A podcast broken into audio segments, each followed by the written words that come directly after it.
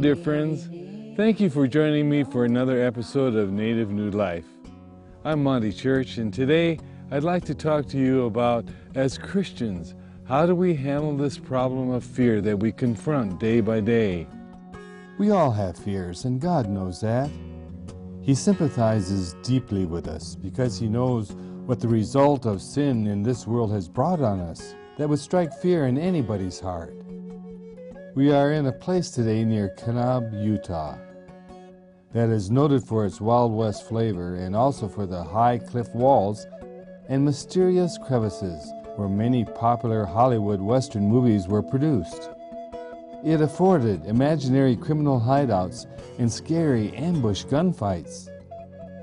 Not only was this place noted for a sense of dread and fearfulness of not knowing what lurks around the next corner, but in the past, it had also become the source of many fearful legends of the native Shivwits people. They had superstitious beliefs, thinking unsuspecting travelers would be killed without warning by roving spirits which lived around here. To most, this is an area of unsurpassed beauty, but to some, still today, it is an imaginary place of fear. This brings us to our subject today about how our have us confront the fears that we face. First, however, what is fear anyway? Dictionaries describe fear as a snare, an imagined worry over possible ambushes in life, a sense of danger and a dread of evil. But fear is also the feelings we have when we're confronted with the unknown. The term fear is also described as a respectful awe and reverence, which interestingly is used in the Bible when showing loving admiration for Almighty God. I'd like to further explain this term fear that the Bible uses to describe loving trust.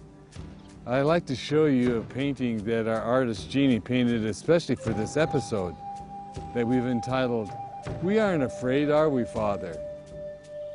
Isn't it beautiful? We all can see that in today's world, we are surrounded by the unknown, such as unexpected natural disasters, earthquakes, hurricanes, tornadoes, floods, fires, droughts, and famines that bring great hardships to people. And to make matters worse, we now have virus pandemics causing death all around the world. Certainly, these events give us reasons to be fearful. But the great news is that our Heavenly Father, our Creator God, has given to those who constantly hold on to Him the promise that He's going to see you through all these things. He doesn't promise a rose garden pathway for us in this life, but He does promise, if we let Him, to see us through the fearful darkness that we live in, right up until the time He comes again. But you may ask, how can we as Christians look at these fearful things that come our way today? I want you to meet my brother Curtis, who lives in Northern California. Just recently, he and his wife lost their home and everything they owned due to wildfires. How were he and his wife, through their trust in God, able to look at what happened? I've asked him to tell you about it. We live in the Napa Valley, and I was up here in Portland. Monty and I were getting ready to fly to our aunt's funeral, our last living aunt, back in Wisconsin. So we were up early that Sunday morning, four o'clock, actually before. About 4.15, I remember in this very room where this interview was taking place, my Nixle went off, my phone. I pulled it out and I looked at it. It said, evacuation mandatory. Deer Park, California. That's where we live. My wife Sylvia was home. I called her up, actually woke her up that morning saying, Did you get that Nixle message? That there's a fire and it's getting close to our place. No, she hadn't heard of it yet. And I remember Monty and I, we had prayer. We went, got in his car to catch our flight back to Wisconsin. On Monday, I got the message that late that Sunday night or early Monday morning, our house had burned completely. Nothing left. Nothing but ashes. The foundation had rebar sticking up. You had to be careful around it. But absolutely everything was leveled. My car, all the windows were blown out. The tires were burned off. My black car actually looked yellow. Not only did we lose our home, but right next to us, half the school was burned. Up the hill, gymnasium that the church used, the community center, was burned. And then down the hill, we also lost our community service center, our church thrift store. We wondered how we had handled this thing. After a few days, when Sue and I were talking, talking about, hey, where we are now, everything's gone, and I mean everything. What are we going to do? I found it very interesting that we never really got extremely anxious or fearful because in the back of our mind, we both knew that God would guide and that He would give us His peace. We never were completely hopeless and helpless. But we have that peace. We've had that peace of knowing that we're in God's hand. That promise, I am with you even to the end of the world. It just fit us perfectly, beautifully. Isaiah 62, that the Messiah would come to heal the brokenhearted. That was us. We were brokenhearted. We lost a lot of things with sentimental value. That those prayers are immediately answered? No. But God has never made a promise that He has failed to keep. But what's our next step? We don't know. People keep asking us, what are you going to do? We really don't know. We're waiting for God's leading. We don't know what it is. We're certainly checking out all the different options that come up. But we have that peace. God will lead, and we'll just take one step at a time. That's our latest personal tragedy. Maybe you've had tragedies. Have you gone bankrupt? Has your business failed? Has your marriage failed? Have your children kind of gone away that doesn't honor God or you? Has your reputation gone downhill? Whatever it is, you can have that same peace that God has promised. That peace that I am with you always, even unto the end of the world. So we have hope. And we know that whatever other challenges come up in life, we'll be blessed. We've really been blessed already. We have been totally overwhelmed and with the help and encouragement that we've gotten from people. People have sent us clothes, people have sent us money, gift cards. We've gotten call after call, email after email, message after message of hope and hey, anything I can do to help you, let us know. And these people are saying this sincerely. We've learned a number of real important lessons going through this experience, and we're learning them every day. But one of the things that we've learned is that God always leads, but it may be different than what we thought or we expected. And we try to hold on to that confidence, that promise, that when all is done, when we're in eternity with God, we'll get to see behind the scenes and we'll know beyond a shadow of a doubt that if we had the knowledge that God has about us, about our world, we would not choose to be led any differently than He's leading us right now. All things work together for good to those that love God. You see, when we realize and accept the fact that our Heavenly Father really loves us and deeply cares for us, we can understand and believe what He says in His Word. God is our refuge and strength, a very present help in trouble. Therefore we will not fear, though the earth should change. And fear not, for I am with you. Be not dismayed, for I am your God. I will strengthen you. I will help you. I will uphold you with my righteous hand. Trust and be not afraid. As long as we're in this world, we'll always be confronted with the unknown, something that could cause harm or even death to us. But God, who loves you and me dearly, knows this and promises He will handle all these scary events for us if we will but allow Him to.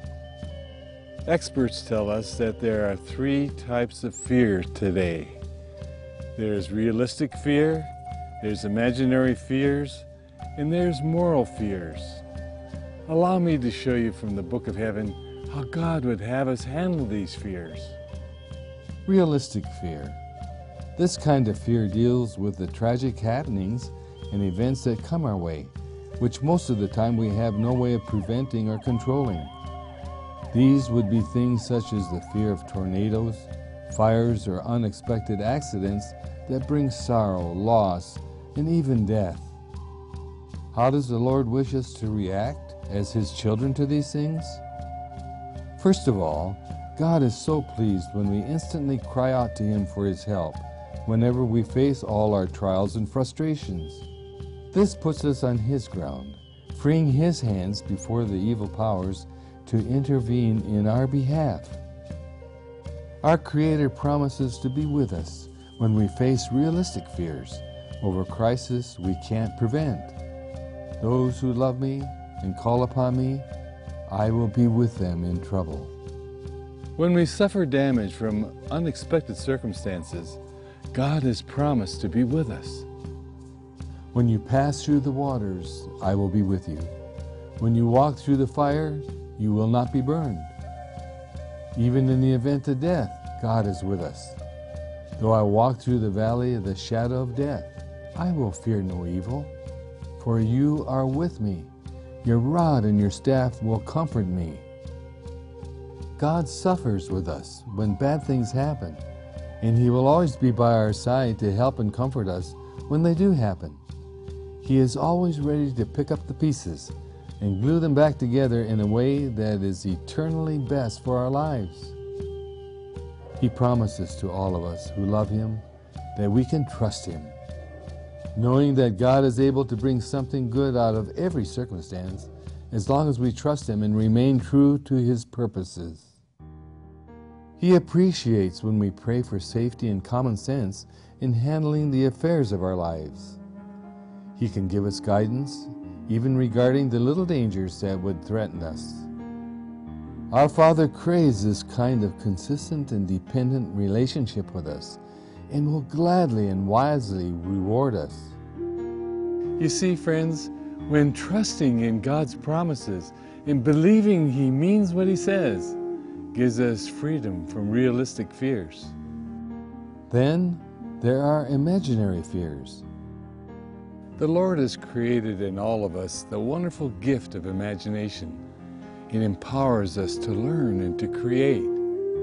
But at times, we can get carried away with the 94% of what we all worry about that never comes to pass. We can even be so concerned over these things that might come to pass that we block out heaven's readiness to help us when bad things do come our way. And that's a fact. Worry will destroy us, not only mentally, but emotionally and even physically. It's a medical fact that 70% of physical illnesses are brought about by worry. God wishes to help us take care of ourselves with all these emotions that may plague our mind. Let me share with you the secret of one of the greatest God given prescriptions of all time for taking care of our life's worries. Consecrate yourself to God in the morning. Make this your very first work. Let your prayer be Take me, O Lord, as wholly thine. I lay all my plans at thy feet. Use me today in thy service. Abide with me, and let all my work be wrought in thee. This is a daily matter. Thus, day by day, you may be giving your life into the hands of God, for a life in Christ will become a life of restfulness. Friend, God promises and guarantees that this restfulness will come into your life if you'll faithfully do this. You see, where we put our focus in life is what it's all about. He says, Come unto me, and I will give you rest. Also, focusing on unrealistic ideas and strange teachings of people and their imaginings can often destroy the peace and restfulness God gives us and will even damage our relationship with Him. Unrealistic ideas and imaginings about God that are not Bible based or His plans for us that are often misunderstood and taught by some have caused millions of people out there to be fearful of Him. Some teach a wrong picture of our loving God who only wants the best for you and me. Because of their wrong understandings of His true and loving character, many have become afraid of God Himself. Multitudes today actually serve God out of fear. That's so tragic. Why? Because they see and imagine Him only as an arbitrary, vengeful, exacting, and severe God. The kind of God who warns you by saying, Either you love me or I'll have to kill you. Sadly, this wrong picture of God that Satan has been able to paint in one way or another in the imaginings of many people is not only seen in heathen and pagan beliefs, but even in some ways today, Christianity is teaching the same ideas. Take, for instance, the concept of eternal hellfire that exists even today, or purgatory, or spirit prisons. These are not biblical ideas and were never taught by Jesus. But yet, these ideas have caused millions to say, if this is what God is like, I don't care to have anything to do with him. Jesus' life and death when on earth were only about his and his Father's love for mankind and heaven's desire to save us all for eternity. In his teachings and example, Jesus corrected the idea that so many people today believe that he is the loving one and his Father God is the arbitrary one who is angry when we don't do right. But when talking about what God the Father was like, Jesus was absolutely clear. He said, I will explain the Father to you very plainly. When you pray in my name, I'm not saying to you by this that I need to plead or beg with the Father in your behalf, for the Father loves you as I do. Furthermore, he said, If you have seen me, you have seen the Father. Then we all know that famous verse, For God so loved the world, that he gave his only begotten Son, that whoever believes in him should not perish, but have everlasting life. Friends, God in all heaven deeply loves you and me, and are ready to save us eternally and to guide us in this life through all the perils and fears we face. Our part, God admonishes us, is to focus our thinking on whatsoever things are pure, whatsoever things are lovely, whatsoever things are of good report. If there is anything praiseworthy, focus and meditate on these things. This is so important because it's what keeps our imaginations sound and spiritually healthy and our relationship with God strong. The book of heaven says, For God has not given us a spirit of fear, but of power and of love and of a sound mind. Now, here we come to the third type of fear moral fear, meaning, how does our righteous God handle my problem of my weaknesses and sinfulness? There are three big words in the Bible that helps us to understand this. Justification, sanctification, and glorification. Justification means that when I accept Jesus' gift of His righteous life, that He lived to cover my unrighteous life, I'm regarded just as if I'd never sinned. It's a gift won by Jesus for us on the cross of Calvary to freely help us and forgive us. There is no way we can earn this. All we can do is accept it. Sanctification means spiritual growth with God's helping power. We're not perfect. Not one of us is. And we will be dealing with temptations and struggles and battles of right and wrong until Jesus comes again. But God says, if we are continually growing and learning to rely on His saving power and developing a character of loving what is right, we will be safe to save. Look no farther than the thief on the cross. He was saved, and you will be too. It's like the growing stages of our children who are learning to crawl and to walk and to talk. We regard these as good stages of perfection because they are successfully progressing on their way to maturity. It's the same way God thinks. We are perfect in His sight if we are growing in Christ by desiring more and more to learn and to allow Him to lead us in everything we do. The Book of Heaven puts it this way And what does the Lord require of you but to do justly, to love mercy, and to walk humbly with your God? It also says, For as many as are led by the Spirit of God, these are the sons of God. Friends, we'll be learning more about God and loving Him more deeply throughout all eternity. All He's looking for now is a willingness to depend upon Him and to be led by the workings of the Holy Spirit in our lives. Now, why do I tell you all this? Because when you ask for forgiveness and understand that God has justified you, and then the daily covering gift of Jesus sanctifies you, it allows God to glorify you. Listen to his promise. But the God of peace shall make all of you perfectly holy, and shall keep your whole spirit, soul, and body without fault for the arrival of our Lord Jesus the Messiah. It's the greatest news of all time, which takes the fear out of life, knowing that in spite of my feeble faith, I do believe what God says, that come what may, our Lord has everything about our past, present, and future under control. The Book of Heaven tells us that the condition of our world will get even worse than it is today. It teaches us that just before Jesus comes again, there will come plagues and political strife and persecutions that we never imagined possible. But through all this, we don't need to worry. We will be safe and secure in His mighty hands, and we are not to be afraid. Jesus says, Remember, I will always be with you, even until the end of the world. He also promises you and me that all those who have been learning to trust God in following all they know to be right, that only with your eyes will you see the reward of the wicked, because you have made the Lord your refuge.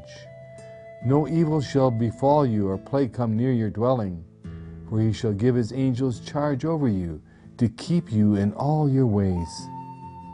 My dear brother and sister, I want that deep freedom from fear, don't you? Knowing that we're deeply cared for and that the Lord has taken care of our past, our present, and our future. We know that Jesus and the Holy Spirit have our backs covered, even in the bad times and all the struggles and hardships that we're going through now, or may go through in the future.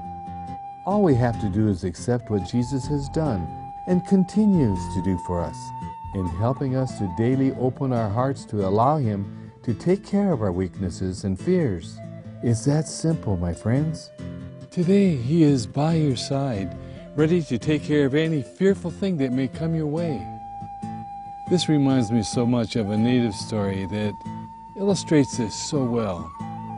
I read that during the early days of Cherokee history, this is how a father administered the rite of passage to manhood for his son.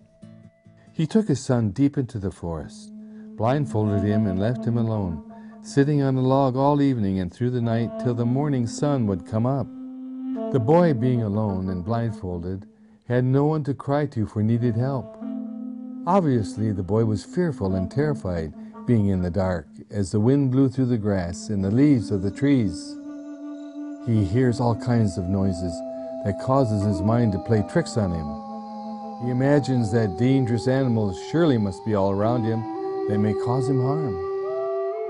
But he must remain still, no matter what, committed never to remove the blindfold. Finally, after a fearful night, the sun slowly rises, and he can remove the blindfold to discover his father sitting silently beside him, smiling.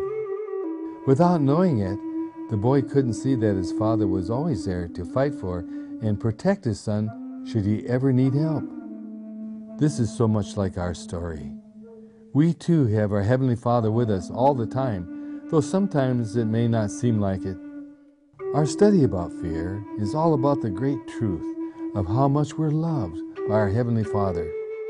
He showed us that He would give up His life, and indeed He did, in order to be able to see us through our fears today and throughout eternity. By continuing to believe and depend upon what is truth, we have nothing to fear for the future, lest we forget the way the Lord has led us in the past. And so, my friends, until next time, let only the good Spirit guide you.